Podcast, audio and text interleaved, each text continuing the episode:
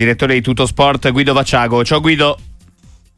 Ciao, ciao Marco, ciao a tutti eh, e grazie dell'ospitalità. Eh, ci mancherebbe, grazie se questa è anche casa tua, casa vostra, è un piacere sempre ospitarti e ospitare soprattutto quello, i tuoi pensieri Guido per eh, capire un po' che ne pensi. Intanto ti chiedo eh, una riflessione sulla, o meglio, non sono divisioni, sulla mancata eh, ricandidatura di Alexander Seferin perché oggi a pagina 3 di Tutto Sport l'UEFA rischia una causa da 3 miliardi, eh, non è che, dico, ho letto Tutto Sport ho detto come, sai forse è meglio se non mi ricandido Guido.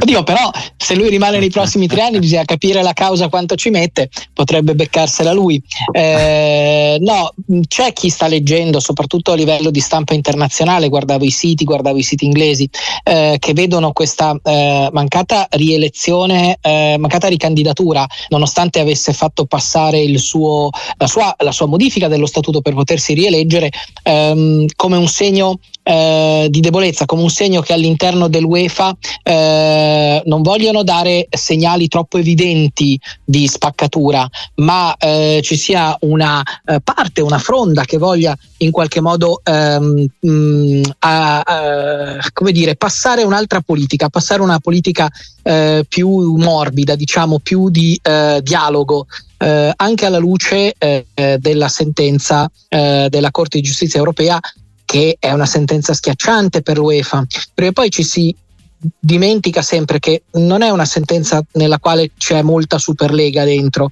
eh, c'è molta UEFA, cioè indipendentemente dal fatto che quelli di A22 o qualcun altro riesca a fare un torneo alternativo, resta una legge dell'Unione, perché le sentenze della Corte diventano legge dell'Unione, che stabilisce una serie di cose per l'UEFA molto, molto rigide, cioè possono nascere molti problemi tra le pieghe, ve ne dico una, tra le pieghe di quella sentenza c'è una cosa sui diritti televisivi mm. ehm, che eh, la Corte di Giustizia europea ritiene eh, opinabile debbano essere per esempio centralizzati nel modo in cui li ha centralizzati l'UEFA. Immaginatevi cosa può succedere se improvvisamente i club decidessero di che i, i, diritti della Champions li vogliono vendere eh, soggettivamente e non collettivamente.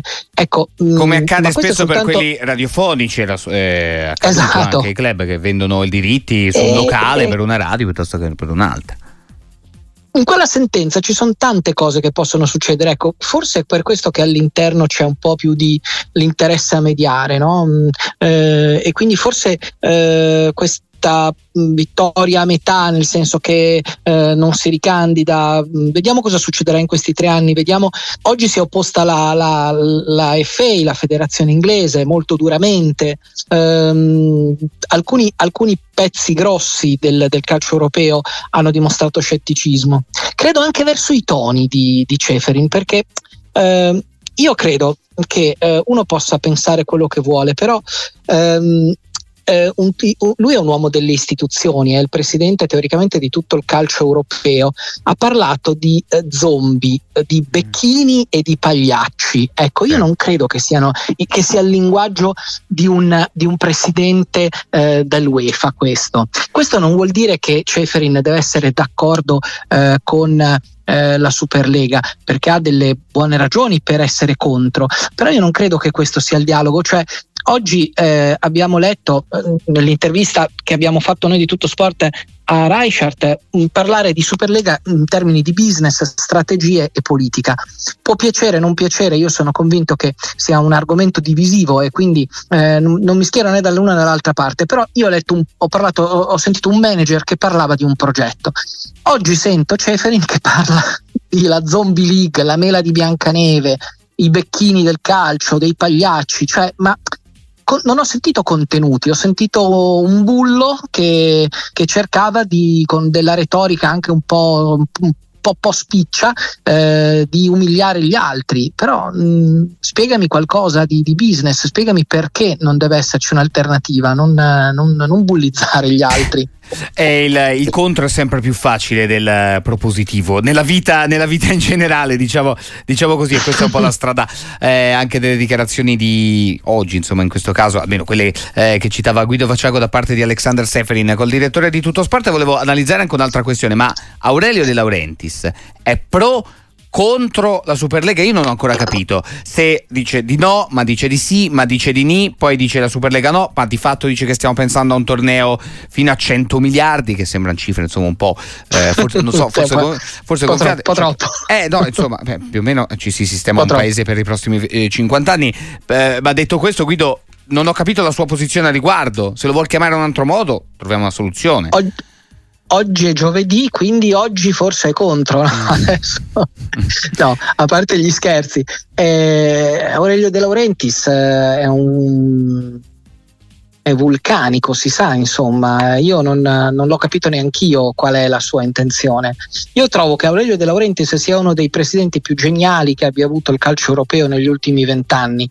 Il problema è eh, la coerenza con le sue idee geniali, cioè è indubbio che eh, De Laurentiis sia stato spesso avanti rispetto a tutti, eh, spesso avanti anche rispetto, che ne so, ad Agnelli che passa per essere uno eh, che guarda molto al futuro, eh, perché lui ide- aveva idee, aveva, aveva, aveva, portava l'esperienza anche di un altro mondo. Però ecco, eh, tutto questo mh, non si è sposato con una come dire, un, un, modo di fare eh, politica sportiva, un modo di portare avanti queste idee geniali in maniera eh, concreta, in maniera come dire coerente, anche pacata per certi versi. Quindi io non, non l'ho capito se lui è a favore o contro. Eh, credo che lui abbia in non mente. Non mi hai saputo rispondere, insomma, Guido. Eh, su eh, ma, credo, ma, credo, che non lo sappia neanche, credo che non lo sappia neanche De Laurenti. lui, è per, lui è per un modello molto, molto di spettacolo, quindi dovrebbe essere a favore, però poi non si capisce, ogni tanto è contro. Poi dice che parla con Florentino. Se parla con Florentino vuol dire che è a favore. Florentino parla ah. solo con quelli a favore. Eh, quindi... però si sono visti in una clinica per dimagrire dimagrire a Alicante ha detto quindi magari non so parlavano anche di altri. No così ha detto De Laurenti c'era, quindi c'era un, calo, c'era un calo di zuccheri eh, esatto. Guido Facciago eh, no ci mancherebbe ovviamente prendiamo anche la leggera perché alla fine insomma parliamo di un sistema che muove miliardi quindi lavoro persone e quindi è per questo che il calcio è un'azienda e quindi è una cosa seria perché parliamo di lavoro e di futuro di tante famiglie e non è una banalità questa che diciamo però è sempre il gioco del calcio e quindi per questo è sempre giusto prenderlo eh, alla leggera. Eh, Guido Facciago eh, nel futuro della UEFA eh, vedresti, o, o, meglio, vedi sempre una UEFA nel futuro del, del, calcio e se sì, vedi Boban magari alla guida di questa? Perché no? Mm, io credo che sì, che l'UEFA sia una, un'istituzione necessaria, così come la FIFA. Uh, io credo che ci si dimentichi che il basket ha fatto nascere una lega privata, no? l'Eurolega, e che non è che eh, siano morte le federazioni, anzi, eh, quindi io credo che eh, il futuro possa esserci, soprattutto se all'UEFA eh, possa esserci una linea di dialogo e quindi una, una, linea per armonizzare tutte le esigenze dei club, che poi questa, questa, questa um, linea di dialogo sia con la Superlega di A22, che sia con altre competizioni, che sia con il fatto di continuare all'interno dell'UEFA semplicemente modificando i formati delle competizioni. Insomma, io credo che in questo momento il calcio abbia bisogno di ripensarsi perché evidentemente ci sono delle esigenze da più parti che, che premono, lo vediamo anche in Italia. Eh, le riforme o i cambiamenti si devono fare sempre eh, concertati, altrimenti sono dei colpi di Stato. Qua nessuno vuole fare il colpo di Stato nel, nel calcio, però è ovvio che eh, e se ci sono così tante richieste di cambiare eh, sistema, forse anche l'UEFA deve provare a, a prenderle in considerazione e ripeto, la linea del dialogo è sempre quella migliore e più proficua. Guido, grazie, buon lavoro. Grazie, ciao.